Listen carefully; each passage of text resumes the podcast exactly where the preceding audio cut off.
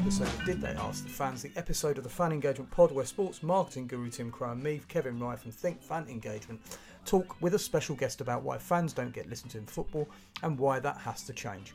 This week it's Julian Jenkins, whose Simul Sports Group recently put in a bid for Wigan Athletic and is looking to buy and radically change a football club based on fan engagement, corporate community activism and a radical approach to the finances.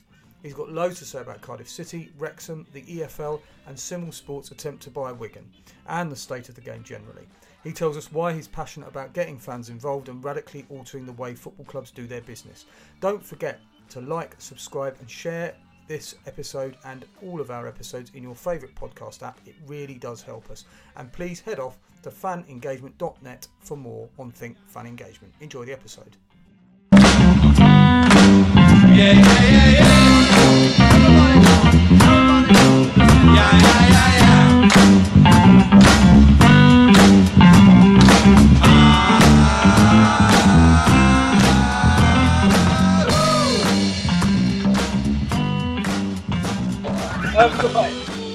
So Julian, you were just sort of off mic before we started. We were just kind of having a quick chat about a couple of things because the reason that we I've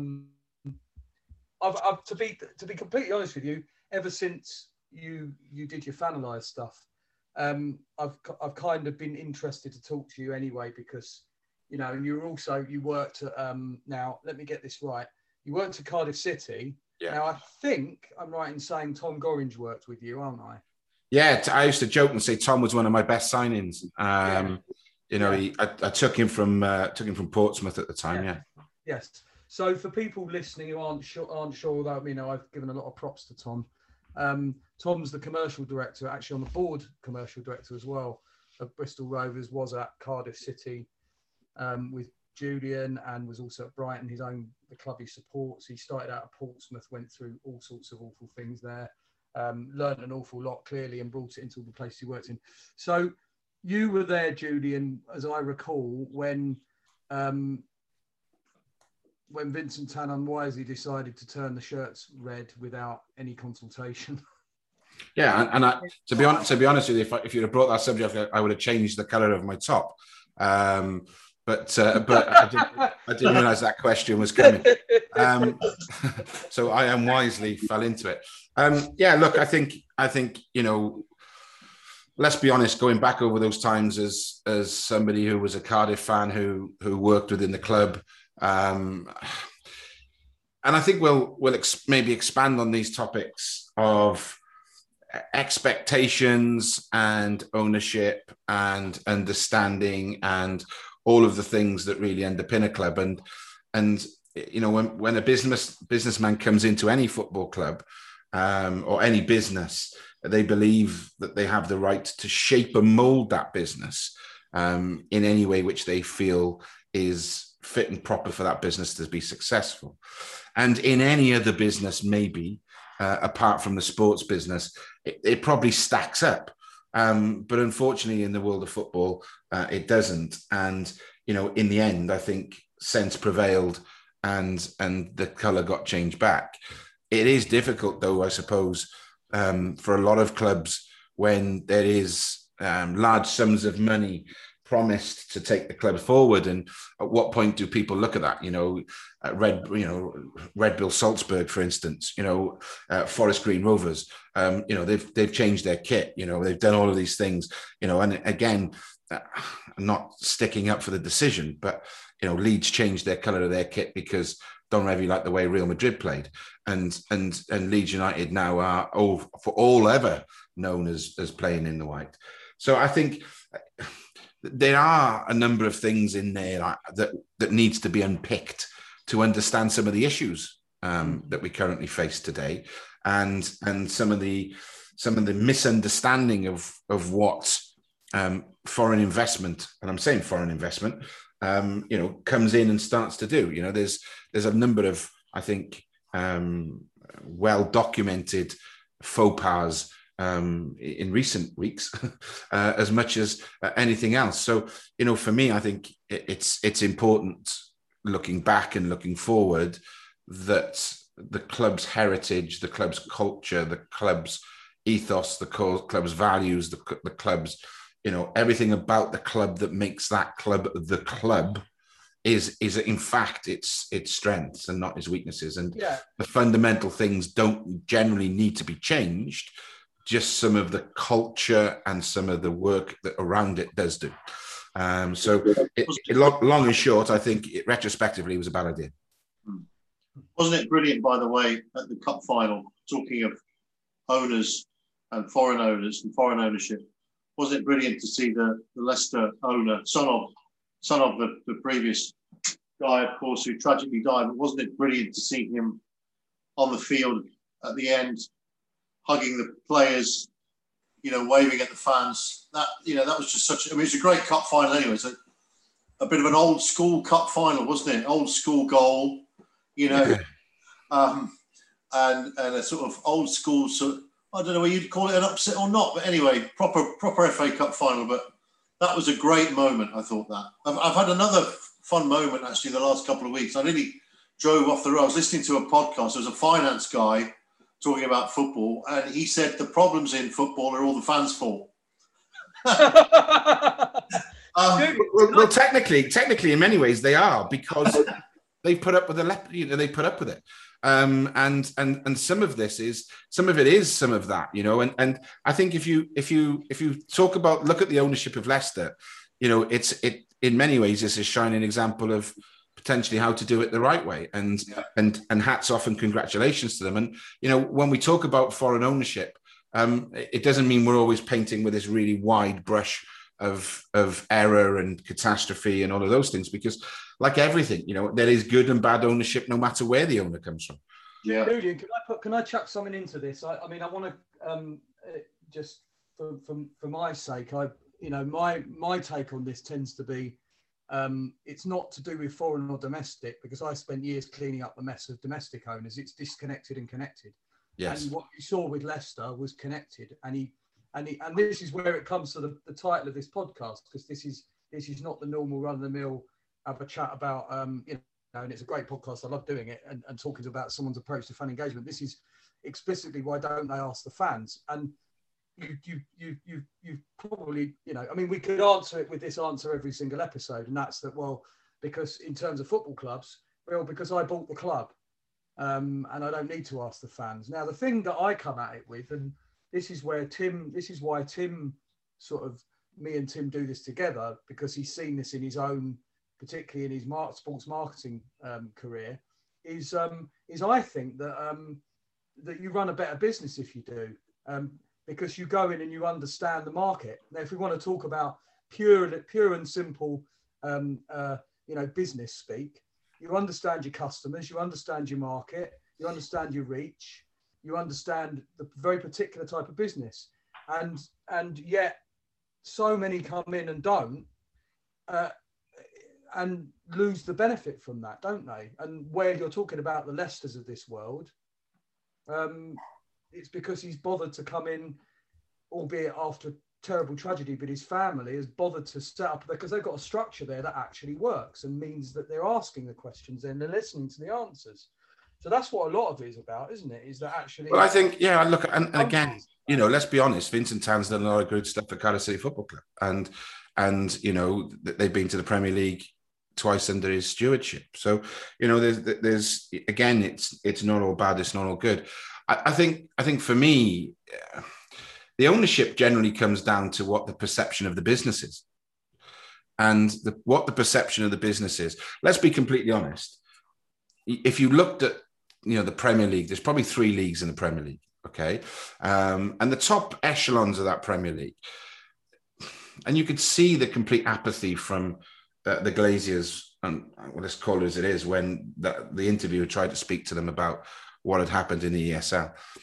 I think some people actually don't understand, they actually don't think that their business could be a lot more successful if fans didn't get in the way. Because if you think about how a Premier League club earns its money as a percentage of fan-related income, it's not nowhere near as much if you were asking Notts County or something like that. You know, the numbers are completely different. It's everything skewed. But even, you know, I've been involved now coming back into football for 6 months. And I've spoken to quite a few owners and sat down and looked at a number of clubs and the ownership and the structure and things like that. You'd be surprised how many clubs actually just see themselves as a player trading platform. And if your business is a player trading platform, do you really want 20,000 people in a stadium calling you bad names? And it sounds terrible. And I actually think some ownership maybe, in fact, quite like the fact that there's nobody in the stadium currently. Yeah. Because, you know, their business model isn't about £4, £5, £6 million worth of ticket sales. It's about 10 to 15 or 20 million pounds worth of player sales. So you've got to think about this sometimes as well, is the ownership will come in and they will have their own structure and ideas and culture. And we know full well that the fish rots from the head down. Okay. And when we're looking at ownership, and that's one of the reasons I want to come back in football. I'm trying to come back into football as part of an ownership group, because that way we can shape and do the things that we want to do rather than being told or dictated to or paid as an employee to do what and to deliver sometimes things that we don't want to deliver. But from my perspective, I think we need to understand from the owners what their understanding of what the business is, because a lot of them it's player performance to get to the Premier League and cash a check.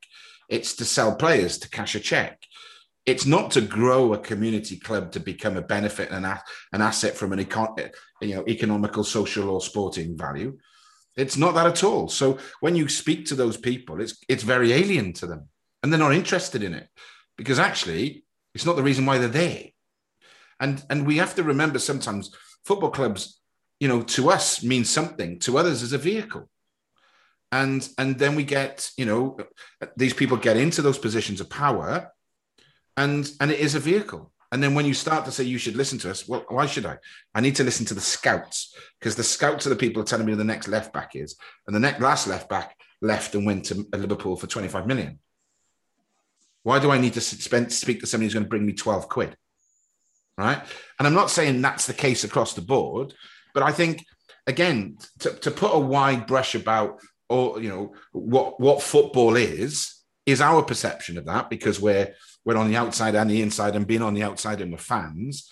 But when these people come in, their structure, their model, their understanding of what the business is not the traditional football club that we see, but a way to trade players, a way to get to the Premier League, a way to, and fans, you know, as I say, I'm going to say it again.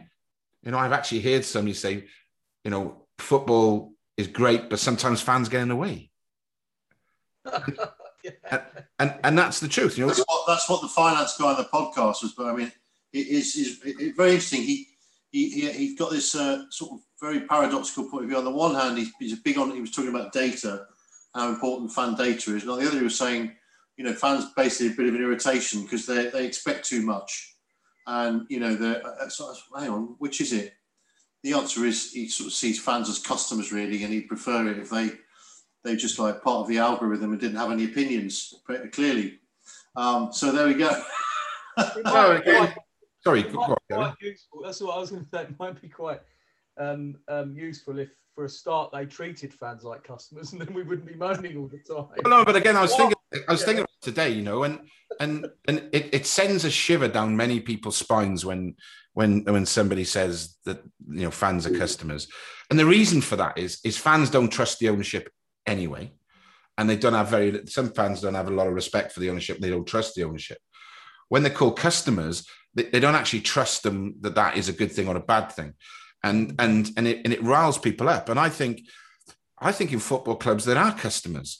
I think in football clubs there are fans. You know, if she's not allowed live now, but you know, if my mother-in-law walked into the shop at Cardiff and bought me a jersey for Christmas, she's not a fan, she's a customer, and she's buying something for a fan. And I think some of those things. But you're right. You know, if there was a basic principle of treating people correctly, you know, I always joke about it, but we did some amazing stuff. I put in brackets, amazing stuff at Cardiff in the away end, and we won best innovation. And I remember going up in the world, I had to bite my tongue and say, we've won, this sums football up. We've won best innovation for treating people well. Yeah. It was an innovation. It was an innovation. How innovative is that? You know what I mean? In any other industry, you know, I was lucky enough to travel America with a guy called Jeff Knoll for a little while, and you know, he was one of the head guys at Disney, and he used to say to me, you know, we used to talk about football, and I always talk, you know, when we talk about things with football clubs, that football clubs are great at doing something once. Okay, so they're very good at doing things once. But Jeff Knoll used to say to me, and he was right, you know, when Disney used to do anything, every night was the opening night. Okay, every night was the opening night, and I used to think to myself about that, and it, you know, and that's when I used to, you know, tell the old story about, you know, let's be completely honest, most football club or sports clubs marketing campaign is based around two things: discounting and success. And if you get success, then everyone's going to come. If they don't come, let's discount the tickets. And you then sit down, you know, when the fixtures come out in June, and you start to look at all the fixtures, and you think to yourself, you know, that really cold Tuesday night in February when you're playing, no disrespect to Rotherham, but maybe Rotherham at home. And I tell you what we're going to do. We're going to try and boost the attendance. We're going to do kids for £1. Okay. So you're going to do it on a school night. You're going to do it in the middle of February, and you're going to do it against Rotherham. Brilliant. And the reason you do it is because you're not going to do it against a team where you're going to get a crowd, because that, you know, that would be cannibalizing. Well, I'd say, well, actually, you're going to sell out. We're not going to sell out though, so why wouldn't you make your big games bigger? You know, I've just come out of owning restaurants. If I wanted to invite you in for a meal, Kevin, I know all my dishes are strong, but there's one really strong dish, and I'm going to cook you that really strong dish. The football, what they do is they actually cook you the worst dish, and then serve you really badly, right? And expect you to come back. Tim, you've got to have, you come on, you've got to have some kind of there's got to be something you can compare in marketing, or this is you know, that I've never heard such a perfect analogy or metaphor. Whatever. Good analogy. It's playing around in my mind. It's something that has been mentioned to me on more than one occasion. Actually, it seems to have struck a chord with a lot of people. But a guy who's a Spurs fan put up on Twitter, I think, you know, in the days following the sort of Super League announcement and then unraveling and debacle, the communications he got from Spurs, which were completely. Have you heard this, Julian? This is brilliant. Go on. It's really good. It was sort of, you know, discounted shirts, and you know, it was absolutely brilliant. So I quite like that the dish analogy. I'm going to play around with that and see. But where I can get to. Yeah, there you go, Tim. I mean, the moment they've cocked up, you know, and I'm not rubbing their noses in it. It's not my, you know, they rub their own noses in it. That the moment they cock up, they're then trying to distract everyone by saying, "Look at that pretty shirt over there. We've got 10% off." I mean, maybe it's just, you know, the right hand and the left hand not knowing what they're doing. To go back to the chef and I actually, you mentioned Forest Green. I have a very sort of contradictory relationship with Forest Green, because in many ways I admire what they're trying to do. My wife is a vegetarian, so you know I get that, and a lot of friends I know admire them, but equally, you know, as a fan, and going back to the chef analogy, I went there as a Halifax fan as an away fan, and the way they treated away fans is absolutely abysmal. Yeah, but isn't it? Food actually was part of it. It was because when we said, "Is there an alternative?" you know, which is a fair enough question, you know, the abuse we got was incredible, you know. Yeah. There was no attempt at, well, look, this is who we are. It was sort of, well, you know, you're an idiot, aren't you? You know, wanting a beef burger. Well, no, I'm not actually. I'm not, you know. But again, you know, it's funny, isn't it? I love that. I love the analogy. Kev, we need to play around with the chef restaurant analogy, but it's true though, isn't it? And, you know, and I think about, you know, the things when Jeff Knoll says every night's the opening night, and you know, and I've said this story many times that, you know, again, we have a family fun day, Okay. So you push the boat out, you go and, you know, we're going to get some face painters. We're going to get, you know, a bouncy castle. We're going to go and get a magician. We're going to go and we're going to do all these amazing things. And we're going to charge the kid £1 and dad's $5. And, you know, we're going to put on a really nice day and we're going to have some really, you know, halftime entertainment that's going to be suitable and to keep the kids entertained. And we're going to have a wonderful day. Beautiful. Dad comes, 2 kids, loved it. Went away. My God, I never knew it was like that. Then his kid comes home 3 weeks later and says, Dad, do you fancy going to the game? And he says, of course, why wouldn't we? He goes online, kid's 15 quid, right? So it's 15 times what he paid last time. He's now 40 quid, right? Which is 10 times more. But he says to himself in his mind, even at that, I think that still represents good value. He gets to the ground and the steward's in front of him and he says, no bouncy castle today? No. So did I miss the face painting on the way in? No. Sorry, sir, you're getting confused. That was the family fun day. This is the family no fun day. This is the family unfun day. And you've charged me 30 times more. Right, so what I'm going to do, I'm bound to get inside and see and feel something different, aren't I? Because the halftime entertainment last time was brilliant. Where's everybody?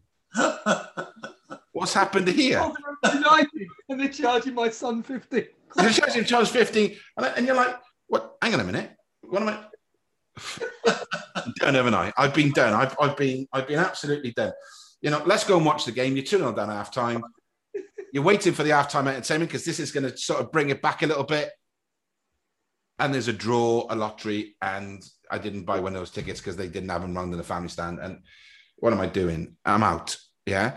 And that's how this thing works, you know, and that's how these wheels turn. And there'll be people watching this going, oh my God, he's right. All right. Because that's what happens. And I thought leaving this industry 6 years ago, that I'd come back in and things would be different. It's actually worse. Okay. It's actually worse. And I'm not sitting here in an ivory tower saying, oh, well, it'd be amazing to be this and be that. I'm just talking about core basics. It's worse. And the reason why I believe it's worse is because the disconnect is now even bigger than it's ever been. Right. And I was hoping that COVID might have had some form of reset button. And unfortunately, I think the divide's got even bigger. And we talked briefly about ESL. For me, and I really love to get on, you know, BBC Radio 5 or speak to somebody and say, why isn't anyone talking about the elephant in the room? And that is player acquisition, players' wages, and costs related to football is astronomical. Do you honestly think that the 350 million that's been brought into the game, when Mr. Pogba knocks the door of ex-Mr. Woodward and says, I'm renegotiating my contract, pal.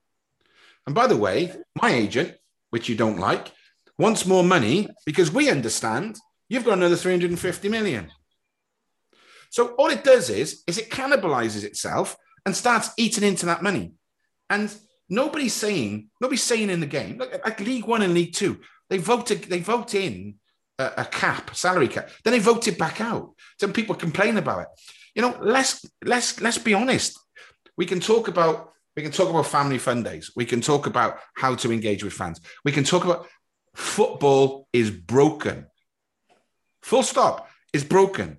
And until we can get to a model that is local, community driven, has a voice of its local area, that is run sustainably, right? Without the fear of loss, because agents play on it every... I've been in contract negotiations.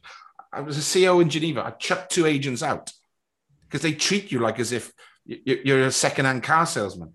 And no disrespect to second-hand car salesmen, by the way. But you know, they treat you in that way. They treat you with this, yeah, but if you don't sign him, he's going to go across the road. I'll tell you what I can do if you want.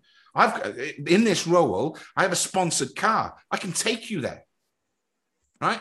Get out. Because I have a budget, and my budget is a percentage of my turnover. And my turnover is driven by my engagement and the quality and relationship of the output, direct output I have with my fans/customers, right? So if I want to spend more money on players, I need to go to the fans and say, here's a transparent model. Okay? If we say we're going to spend 70% of our revenue on a playing budget, simple maths, if we bring in £1 million, £700,000 of that will go on the playing budget. If we bring in £10 million, £7 million goes to the playing budget. So when you come to me and say in January, why haven't you signed anyone? And I know for a fact that you took your son's 18th birthday party to the pub down the road and not to the John Charles suite. Don't come asking me about how I'm going to sign a player or whatever, because we're in this together. And it's my fault in many ways, I think, some of this, because in 2006, I think Mark Bradley and a couple of other people, myself included, started to coin the phrase fan engagement, fan experience. And actually, it's much wider than that now. It's stakeholder engagement. It is it's football engagement, of which fan engagement is part of that.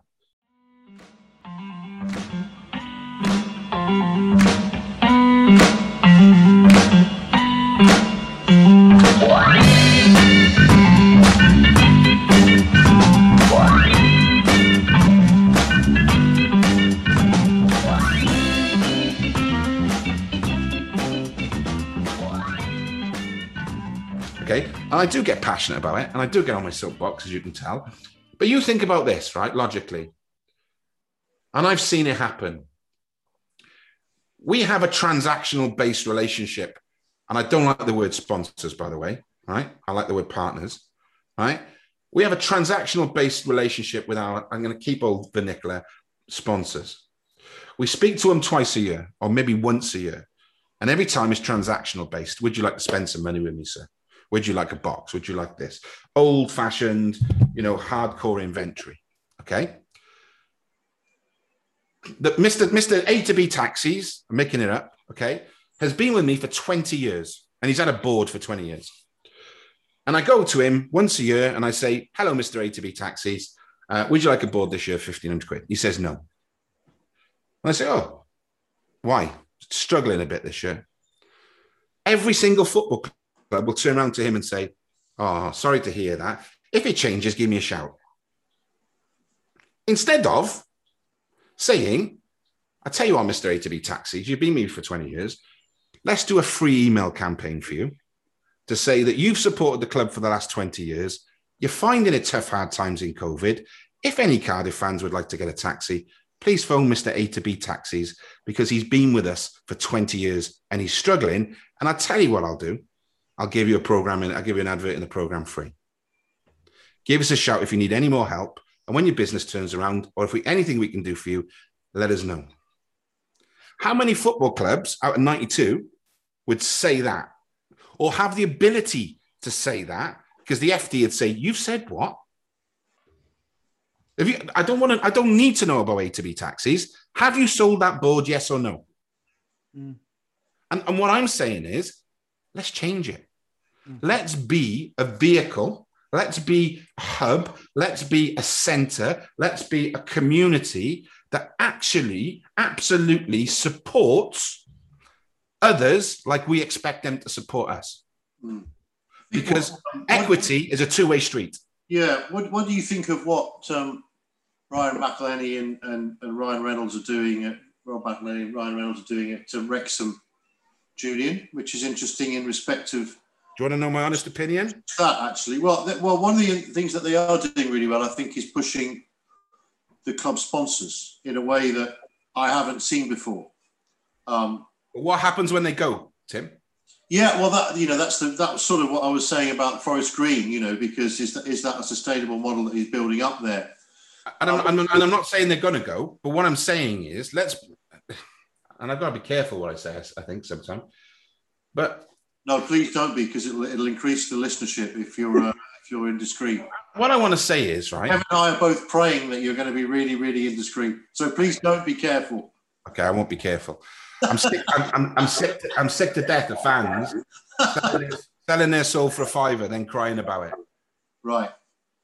Okay, because I can tell you stories recently where I think football clubs, and clubs like Wrexham, good luck to them. I hope Ryan Reynolds and everybody else are going to do an amazing job. They're a Welsh club. I'd love to see every Welsh club in the Premier League. I was lucky to play for Cardiff and Swansea, so I'm a Cardiff fan, but I don't mind Swansea, and I like Wrexham and I like Newport. Right? Okay, I'm a Welsh football fan, so I hope they do well. But let's be completely honest. It's a £2 million purchase on the back of a signed agreement for a £9 million Netflix deal. Let's just be honest, okay? There's a net £7 million straight away in their bin just for enhancing what they do. It's a content play. Let's be honest. I hope it's more than that, but I don't think it is. It's a content play. Yeah, and yes, they might drag people through. Yes, they may help people. Yes, they may drag people through. My big concern is, and I hope it's not the case, that when the next Netflix thing runs out, that they stay around. Because otherwise, yes, they might have increased the asset value, they might have increased the marketing, they might have increased whatever. But we know for a fact that when a lot of ownerships, when they change hands, is in a distressed way. There's not many people who buy a football club on the up. Okay? Most ownership changes are because they've gone into administration, they've run out of money, or they've run out of love, or they've been run out of town. Okay? And what I want to say is I would much prefer Mr. Reynolds and that to come into Wrexham and say, I tell you what we'll do. We've just earned £7 million. All right? We will have 51% ownership of the club, and we're going to give you 49% ownership of the club. Okay? And when the Netflix deal's over, we'll actually flip that.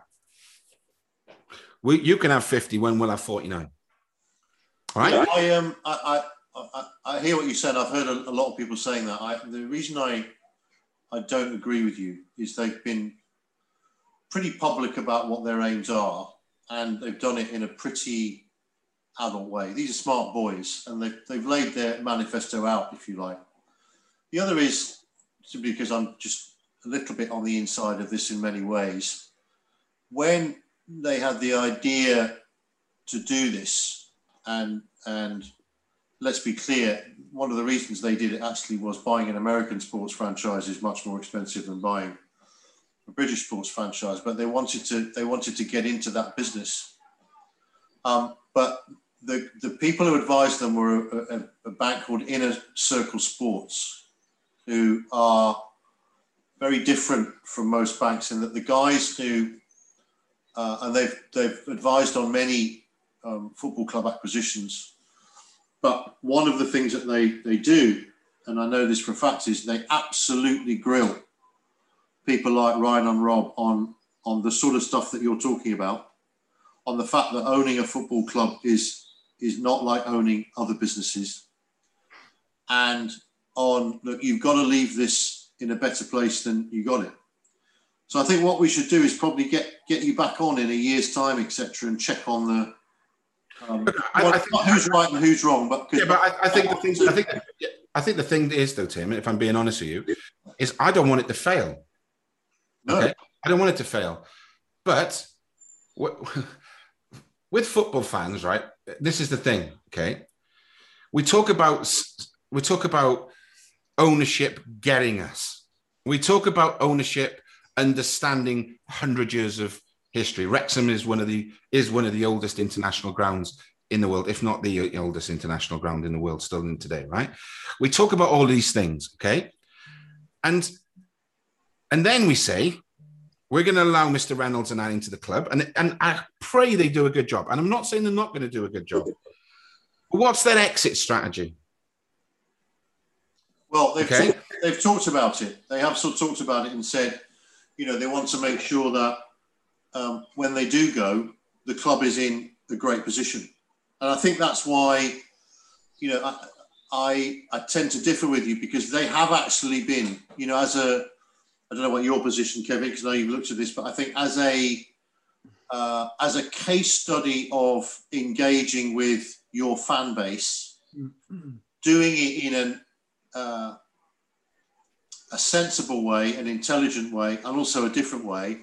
I think they've done a really. I couldn't fault them so far, to be honest with you. No, look at that, and I've seen the bits with the Welsh lady speaking Welsh language, calling them, you know, and it's some of it's funny, you know, and some of it's quite quite quirky, and they've obviously got a good marketing campaign about it. My question is, if they didn't get a Netflix deal, would they have bought it? Well, I think the documentary deal was an obvious ploy because, let's face it, we've seen it many, many times. In this market in particular, but in lots of other markets, football sells. But they were very, very clear. I mean, I followed it and I've written about it. No, but Tim, I'm asking you the question. If they didn't have the Netflix deal, would they have bought the club? I don't think that was the primary motivator. Is that a yes or no? Well, look, you don't go into something for one thing. You go in for a set of reasons. Yeah, know? But I think ultimately, right? Let's wrap it up however we want to wrap it up. How are they going in there to make money? Okay, are they going in there to gain some exposure? Are they going in there for the fun of it? Whatever the reason is, all I'm saying is because they are much more maybe upfront and marketable and funny and everything else. What differs them to another ownership of a club that's going to take them down a road, and when the money runs out, they're going to walk away. Well, I think we say they're going to leave them in a great position. Hang on a second. We say we're going to leave them in a great position. How do you quantify that? What is a great position? Is two places above where they are at the moment in the conference a great position? I just worry about football, right? I worry about football, and the reason why I worry about football is that I believe, and I think the horse is bolted, and I'm going to go back to the ESL. And the horse is bolted in the top higher divisions. I believe that the football club, when people come in there, they should be looking to amplify the club, its community, its surroundings, its people. So you're taking individual stories of the people that are around it, and then showing the togetherness on a match day. And all of that to enrich people's lives, to make the area better. Ryan and Rob are doing that at Wrexham. Yeah, well. Can I butt in? Tim, if you're on the payroll, great. If you're not, you know what I mean? What I'm saying... No, I'm not on the payroll. I'm absolutely not. But what I do like to do is call out... I don't like it. I'll be honest with you. What I do like to do is call out what I see as doing good work. Yeah. And I think a lot of what they've done, and I'd be really interested in Kev's point of view on this, but in terms of stakeholder engagement, amplifying the club, you're talking about it, having a very clear manifesto and saying, we will be judged on this, on and off the field. I think it's been really good. And I get your point about you think a lot of stuff in football is broken, but what I don't want to do is... It sounds like a franchise thing. I don't want to say that everything in football is bad, and I was interested in your point of view on it. I just happen to differ with you. No, I just think it's a franchise. I think what they're doing is, and you said it, they couldn't afford to buy an American franchise. So in their mind, they bought a vehicle. They bought a British franchise and a vehicle, which is Wrexham. They haven't bought Wrexham Football Club and the heritage and everything that's gone with it. They bought a vehicle to do a Netflix programme. Right. Can I... I'll be just... I'll do a view on it from me. And then I'll see if we can shift this on, because I think, it's weird. We're both passionate. No. It's important it's important what's being talked about. Now, in terms of Wrexham, look, I mean, I spent years dealing with the fallout from terrible ownership in that place. I worked with the Wrexham Supporters Trust when, in 2004, they finally pulled the transfer fund that was being handed over to Andrew Hamilton. The bloke took the ground. In the end, it got returned because of their hard work and a very, very good administrator. People talk about administrative receivers. There are some very good ones out there if you're very, very lucky, or at least they used to be. So a little bit of my heart was broken when they sold. But one of the problems that Wrexham had is that they obviously got relegated. They nearly went up the season they got relegated to the National League, to the then conference, because they had the cash from the previous owner that had left them in a not particularly good position, and the ground had been sold to the local university, to the Glendower University, right? And then they got stuck. And the real tragedy for me is that the club was in a very healthy financial position. It had finally got back the manager who should never have left, but that's what happens. He went to Walsall, didn't do very well, got removed, got sacked, whatever, came back, assembles a good squad under fan ownership, They're doing okay, and then all of a sudden, bang! Everything, you know, all the glory. They were profitable as well. All the glory goes to the one of three in the division who were profitable. Yeah. To the new owners, and that is no mean feat in the National League. Yeah. People tell me about it. Exactly, you're a Halifax Town fan, so I say a little bit of my, you know, and I've always been very open about being very, you know, I think fan ownership is a superior model, but in English football. You cannot, and you know, in English football, in the English system, you cannot have, you know, you won't find mass success for those because of the dreadful overall model that we've got, right? And obviously, fan engagement and engagement of the local community, all that sort of stuff is forgotten so much, and all the things you said are absolutely, you know, so much truth in what you're saying, Julian. The bit that's, if you know, someone could listen to this and say, right, well, Julian, so. You're involved in an ownership group. Presumably, you see some hope that you can create a beacon in what you do with whichever club your ownership group buys. But the other thing as well is are we writing off? Are we, you know, so bringing us back to the sub. You know, I don't want to just make it about the title of the podcast, but given that this is all about why don't fans get asked? Why don't they get listened to? I get that you can do something in your own environment, the place you choose in the end to buy, and I wish you every, you know, I really, really hope that you get to do the things you want to do, because it's been proven it works at places like Norwich. I can see it working there, and you can see it working in other places. But is there something that can be done game-wise? Are we just giving up on it and saying, well, we're going to try in our own places? But are we? And I get you. You know, you've had a be honest, you've had a crappy experience, and I think it accords with a lot of conversations I have with people in football. But is there an opportunity to not fight back, but to start to construct something better? No, I want to finish off the Wrexham point in a second. I wish them luck, and I hope it works. But all I'm saying is my belief system, it's a content play. Okay, I'll just put a full stop there, and we'll move on. Okay, it's a content play. Without Netflix, I don't think they'd be there. Just put that there. And when it's finished, I hope it doesn't all end in tears. I'm just going to put that there. Finish, full stop.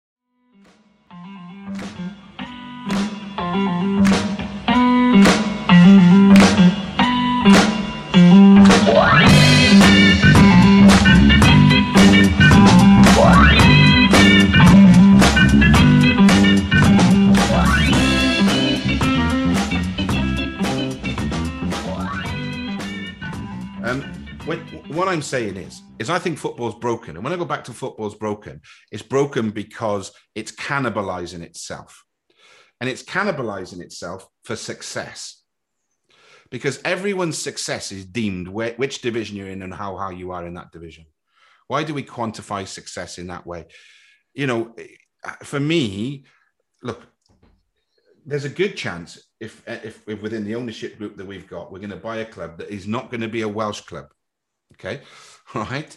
So somebody's gonna have a mad Welshman at the helm of their club. The whole idea for us as an ownership group is to create an asset value for the community that in the end will be able to be realized by owners, but will leave the club with true core community assets and an ownership model that will have fans involved within it. That there will be a point where we can flip it, okay? And that flip will come into a club that, to be fair to Wrexham, what you're saying, or whatever club in the conference, if you look at the most successful clubs, and we say successful, how do we quantify the word success? Okay, that's one thing we need to do because everyone's definition of success is different. My definition of success is being as good as that club can be. Okay. Yeah, being the best version of it was being the best version of themselves. Someone bought, I think, Charlton Athletic, and said, "I want to make us the Man United of the South." And someone, I think it might have been the Supporters Trust or someone else, came back and said, "I just want to be the best Charlton Athletic." You'd be the best Charlton Athletic. Charlton Athletic can be, and I actually use Charlton as being one of those points sometimes. When people say, you know, we got to be honest, we're all fans, but sometimes fans, you know, do get things wrong as well as ownership. Let's be honest. I remember listening to a Radio 5 a phone in and somebody saying, Kirbishley's got to go. He's taken us as far as he can take us. They were sixth in the Premier League. Okay. Right? So actually, he was right. Yeah. Because he'd had taken them as far as he could take them. And from there, there was only one way, which was down. Yeah. So, and any Charlton fan now would love to go back to the halcyon days of Kirbishley and top table of English football. But what I'm saying is that, let's just say, for instance, you know, I'm not going to mention a club because it's unfair, but if somebody goes into a club and looks at the club and says, right, how are we going to make this sustainable? How and if you look at the dance moves of clubs that have been successful, okay, like a Norwich, okay, I actually think Luton Town are a good example, okay. I actually think if you look outside of football, you look at Exeter Chiefs, okay, another good example in rugby, okay, all right, who have gone in and done things right because they're Exeter and they say they're Exeter, okay. Am I chucking Warrington Wolves Rugby League into that? Cause yeah, okay, all right. I'm not a big fan of rugby league. Yeah, I know Cole there, and he's. Yeah. I think you could chuck them in there. Yeah. So if you think about what if you had to design a football club tomorrow, what would it look like? Okay, and it wouldn't look like a lot of football clubs you got today. So as an ownership going in, what I wouldn't mind doing is I wouldn't mind having a £7 million Netflix deal, for instance, but that £7 million would go straight into the football club, right, to create an asset. And that asset would be the stadium, and that asset would be funding enabling around that stadium, but we wouldn't sell our soul to fund the stadium with that. We'd want to ensure that the cinema or the hotel or the retail or the shared accommodation or that comes back into a pot that actually sustains the football club. Because footballing revenues for a lot of clubs, okay, are not sustainable and they're not where the spend is. So what we're saying is if football is not prepared to get its house in order in terms of every pound comes in, spends £1.40 or £1.27, then you've got to find ways of trying to do it differently. What I'm talking about in terms of an ownership and a legacy project is a complete engagement strategy, an engagement strategy with the council, engagement strategy with the local community, engagement strategy with the schools, engagement strategy with the businesses, engagement strategy with fans. All of the money coming in, let's just say we're going to buy a club called, I don't know, let's make something up. New York City, right? But it's based in the UK, right? Let's just say that for argument's sake, right? We're going to make sure that what I want to do in essence is create the New York City pound. Okay? Because I want us to all of that money that comes in, all right, to stay locally. So for instance, our model dictates that our revenues are generated and we have a percentage of that for footballing budget. If we get lucky and we have an Adam Ramsey come through the system and he goes and sells for 7 million, we have a model that takes that 7 million and says a proportion of that's going to go there, a proportion of that's going to go there, a proportion of that's going to go there.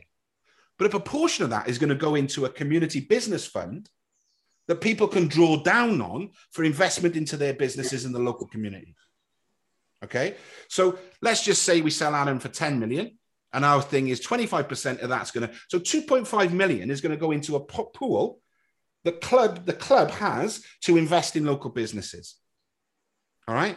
We create this New York pound. All right. We create a stadium that is fit for purpose. We create funding enabling all around it. We have a well-run club that is not lazy, that is effective, that is efficient. We don't sign players because somebody said he's all right. So, okay? Julian, are you going to do this through? But you know,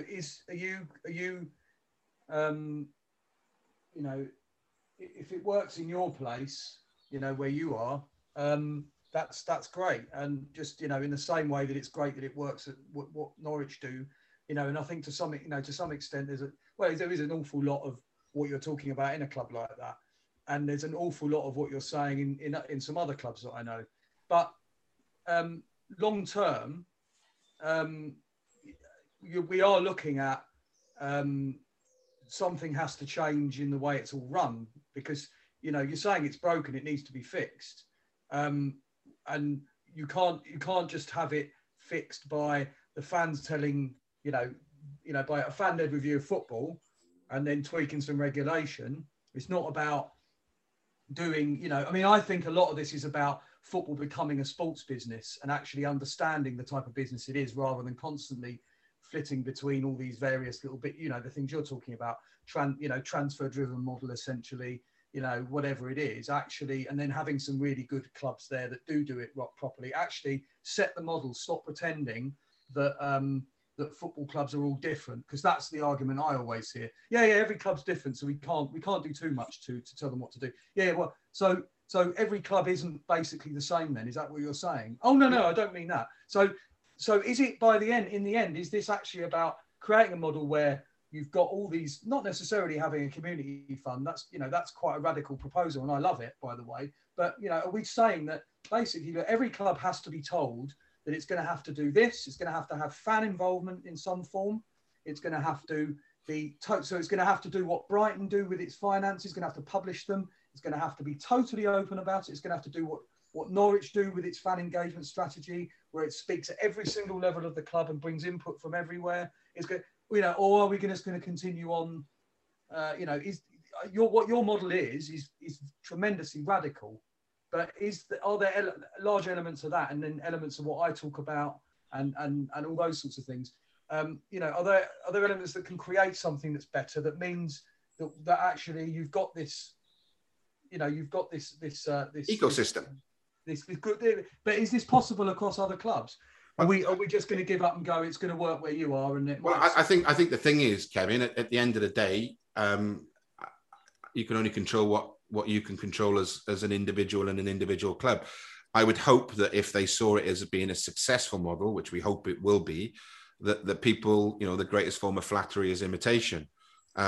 So, you know, I think people will look to copy it. The problem you've got in many ways is that, you know, again, I'm going to use the term, I think some of the horses bolted. The government does need to bring in some forms of legislation. You know, I can't speak about certain things for legal reasons, but you can just look at some of the recent history of football clubs. It's well documented. We tried to buy Wigan Athletic Football Club. And if you just go back and look at the recent history of Wigan Athletic Football Club, you'll see a lot of the things that I'm saying, and good luck to the new owners. I hope it works out well. And you know, that's great. But what I'm saying is the problem you've got is, and I feel for the Premier League, I feel for the EFL, because people get confused sometimes, I think, that they realise that they are actually only a governing body. The decisions generally get made by the clubs themselves. Okay, all right? So yes, they may come up with some better ideas, right, to be voted on. But generally, okay, all they're trying to do is they're trying to herd cats in terms of the EFL, all right? Because there's so many moving parts. There's so much self-interest. There's so much of everything. And it's difficult to get 72 people to agree something.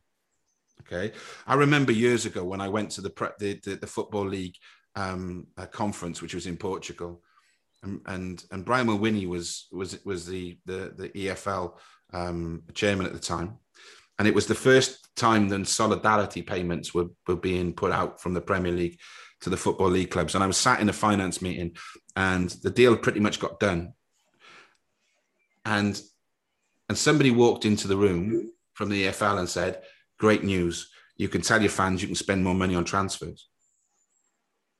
I only fell off my chair. Okay.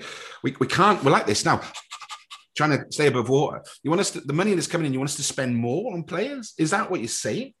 You know, and it's like, really? Is that what, and that's the problem is money is a motivator for a lot of ownership and clubs, right? Money is the motivator. And the motivation is to get to the Premier League because that's where the biggest amount of money is, okay? And when money's a motivator and fans then don't generate that much money, fans start not becoming a part of the motivation, okay? And the higher you go, the less that is, right? And we have to get back to, and I don't know how we do it. We need to look at it. I think we need to bring in a salary cap based on numbers or based on turnover. You know, we need to do those things. And I was quite honest and brutal about this. You know, when football clubs went to the government and said, we need a handout, I got quite upset about it, because I'm saying, you've managed your businesses. A lot of people manage their businesses poorly for however long. And now you want us to chuck taxpayers' money into black holes. okay, into holes that have been created because you've mismanaged your business. Now, there's some football clubs that don't do that. I get it. I understand it, right? And I get it. But let's be completely honest. You can't, any business, and I'm talking about I own bars and restaurants. If I bring a pound in, I cannot spend £1.20. Not for long. Not for long. And what happens is, and this is my fear, okay, is that when new owners or owners come in and they promise all of these things, it's then the supporters' trust in the main or the fans who are left holding the baby when the space has been left. Don't worry, there's a £5 million a year hole. I'll fill it. Just go and spend it, okay? Year one is great. Year two, it doesn't work. Year three, where are they? Okay, then you're left on the brink of administration. Clubs like Barry. How's Barry gone out of business? I lived in Barry for a while. Breaks my heart. Breaks my heart. Okay, how are those things happened? All right. So, and I think there needs to be a change, but the control needs to be on the spending. The control needs to be on players' wages. The control need, that's where, you know, that's where 90% of the club's money, you know, we looked at some accounts recently. A football club was bringing in 11 million and spent 19 million on players. How does that work? How can you ever do that? And you know what, Julian, I'm very envious that you went to the Football League conference in Portugal after I helped co-negotiate the Football League sponsorship. Back in 2004, I think it was, we went to the Football League Conference. It was in Warsaw. What, in Poland? Or the Midlands? No, Warsaw. Hey, look, that's where half my family now lives, Tim. Yeah, but I think... Look, I don't make any observation that it's not Portugal. No, it's not. It was warm in Warsaw today. But, you know, and I quite like Warsaw. I've driven past it a few times, and they've got some great funding enabling that. They're driven past it. Yeah, it's a great place on the M6. But no, I think, and I don't want to labour the point, and we get stuck on it. But at some point, football has got to talk about the elephant in the room. And the elephant in room is players' wages and acquisition. Okay, if we can curtail that, clubs start to become sustainable. Yeah. Well, right? There are two elephants, aren't there? One is actually, as you say, it's about the complete, you know, the madness of player wages and spending on them. I think Brentford just set a new record. They spent, I think the wages to turnover ratio was just a touch under 220%. Which I think is a new record. And the other one is distribution. There's revenue distribution. You know, those are the two crucial aspects to it. And it's not easy to solve because we need a European-wide, you know, we can't just do it in the UK. It needs to be a European-wide framework for it to work effectively. Otherwise, we're going to have some interesting situations. But you're absolutely right. I think the problem is it's quite a nuanced conversation, isn't it, Julian, at the moment? And, yeah. and the media don't like nuanced conversations in, well, the type of media that you're talking about. I mean, because that debate is going on in certain places, but it's not going to go on in the mainstream media because it is pretty nuanced and it raises some uncomfortable issues. Yeah, but I think you've got to sort out the players' wages and then you sort about distribution, because if you sort about distribution, it skews the wages again. So I think you've got to do both at the same time, haven't you? At the end of the day, yeah. And that for me is where it's at. But We've got it right now. I mean, this is you know, right at the time it happens with my team, the mighty Shamer and FC Halifax Town. We've got the usual thing going on with agents right now, who, like every club in our position, you know, we're staring down the barrel of, can we keep any of this squad together? You know, and it's every year. And it's really hard. But, you know, for me, how can you build an engaged, focused, community-driven club that will be around for the next 200 years because there is a model of succession of baton holders of the institution that pass it on within strict guidelines that ensures that we don't lose the ability to enrich local people's lives through the vehicle of sport. And that's why I'm passionate about it, because I think there's lots of football fans who now are disenfranchised or disengaged, and I was one of them. And I think that's sad. And I think it's sad because football and sport has the ability and the power to improve, enrich, and change people's lives. And I remember going back many years ago, you know, when going back 2000, it was 2001, Cardiff City played Leeds United, and I don't even remember the game. We won 2-1, and afterwards it was a very difficult post-match, let's just put it that way. And I'd had enough, and you know, we had an ownership that was interesting, Mr. Hammam and bits and pieces. And you know, there was a couple of people in the club that said, we've had enough. If we're going to go forward, we need to try and change things. And we need to try and, you know, and we started this and don't throw it away campaign, because if you remember, somebody threw a coin and it hit, I think it was Andy Durso in the head. And he had to go and have some bits and pieces, and it was horrendous. And that's what really kicked off our football, learning through football program. And I'm from a council estate in Cardiff called Ely, which is one of the biggest council estates in Europe. And we wanted to put together an education program that could help kids. And at that time they were really new. And we walked into my infant school, which, you know, is very, you know, is in a very poor area, in a very rough area. And obviously, you know, the children in there are having a difficult time. And, you know, we walked into a classroom and we said, look, you know, can we show you something? And I said to the teacher before, he said, you know, which child in here is struggling with their maths more than any other child? And she pointed out to this little boy, and he was about 7 or 6 or 7.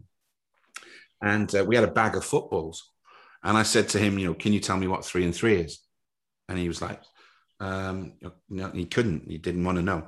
Then I got 6 footballs out, and I put 3 over there and 3 over there, and said, how many footballs are there, mate? And he went, 6. And the teacher, and I nearly started crying, the teacher just sort of like, wow. And the power of that, and the power of the community, and I don't want to get all sentimental and romantic about it, that could have changed that kid's life. No, being sentimental, that's what... Yeah, do you know what I mean? And that could have changed this kid's life. So, yeah, and that's why I do what I do, because I'm passionate about what it is, and I hope at the end of the day we can just leave this place better than when we found it. And I mean in general, not football clubs. So you know, for me, I think, you know, there's an opportunity in football, and lots of people do amazing education programs, by the way, but there's lots of opportunities in football to give a bit back to the community, which I think will be then returned the other way in spades. And especially if you create a model that is a transparent model, even if the owner of your football club comes from Mars, it doesn't matter where they come from. It's the reasons why they're there and what their exit strategy and end goal is.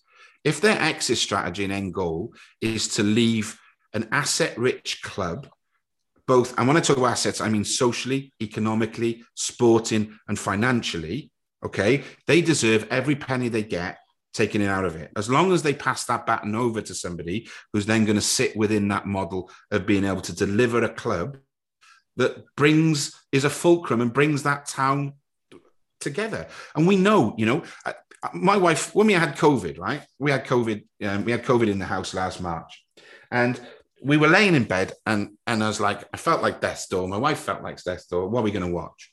So we started watching Sunderland Till I Die. Okay. Great program, compelling viewing, loved it. And I thought to myself, it's really good for Sunderland, but the marketeer in my head says, my wife really likes Sunderland now, but Sunderland doesn't know about my wife. Okay. So there's no outreach program for Sunderland to get to my wife. Okay. Because they don't even know she exists. All right. So how can Sunderland, and I don't know how they do it, but I do have an idea actually, right?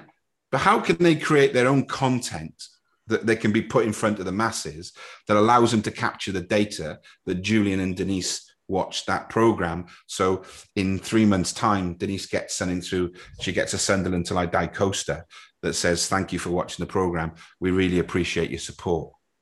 Okay, how can you cajole that? So even some of these programs that these football clubs are on, like the Netflix and things like that, they're great for the club, but it's very difficult for the club to truly activate it and maximize it because they can't get to the viewer. Okay, they can't physically get to the viewer. And what I'm trying to advocate through some of the stuff, because the club we go into, yes, we'll want to do a content play because let's be honest, that's where a lot of this is. But that content play goes into the education program.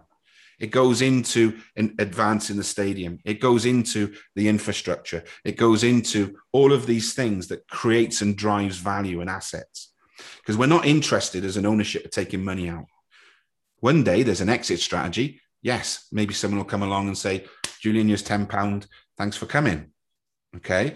But we'll be leaving that with assets that the club that should be able to run itself, be sustainable, and deliver on all of the community engagement, the fan engagement bits in there that it can. And what I'd like to see, and I'm too romantic, is that would be replicated through football. And you know, again, if you look at the dance moves of successful clubs, a lot of them move from stadium into new stadium, right? Because that creates the opportunity to really drive people to drive audience to your product. They're very good in the community. They have very good engagement programs across the board. But all I wish is, and I know a lot of clubs do, is that we start to think about what have you really bought?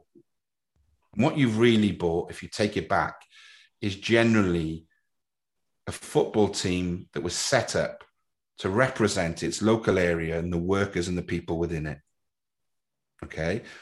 And if we can go back to that and have a hybrid of modern business, modern media, all of these things, but that money that comes in is done in a model that you only spend X amount of it on your playing staff and your footballing budget, but you create this wonderful asset value of, you know, building things. You know, why wouldn't we help in the community? You know, we go to the council, we want all these things. Why can't we turn around and say, look, we've just had £5 million for a player. Can we build some social housing somewhere? How can we invest £5 million into social housing? Right. And, you know, okay, every door is going to have a red, you know, if it's, I don't know, Stockport County, every door is going to have a blue door and it's going to have a little badge on it. Right. But, you know, how can we do these things? How can we put back in and we'll get it back in shovel? And it might be too romantic. It might be too all of these things. But when I think about fan engagement, and again, I go back to it, we started this in 2004, 2006. I think it's more than that. I think it's, and I think that's where, when COVID happened and everybody started to realize what was truly important to them, okay? And people were starting to spend time in their rooms on their own going, oh, I have to think about something else a minute, all right? And there's going to be huge mental health issues at the back of this, all right? How can football clubs help solve all of that? And in between, win a few football matches, and in between, you know, be successful.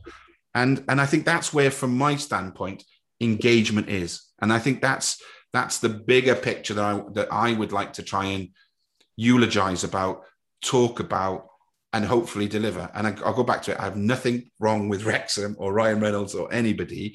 I hope and pray that what I talk about, when they leave eventually, there's remnants of what they're going to do. And a lot of these things, and unfortunately, it's deeds, not words. And that's where we are with a lot of that ownership, I believe, anyway.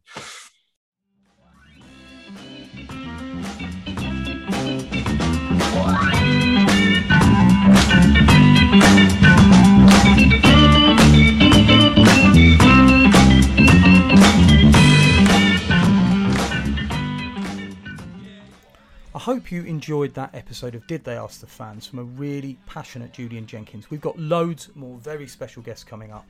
Keep an ear out and don't forget to like, subscribe and share in your favourite podcast app. It really does help us. And pop over to fanengagement.net for more on what we do.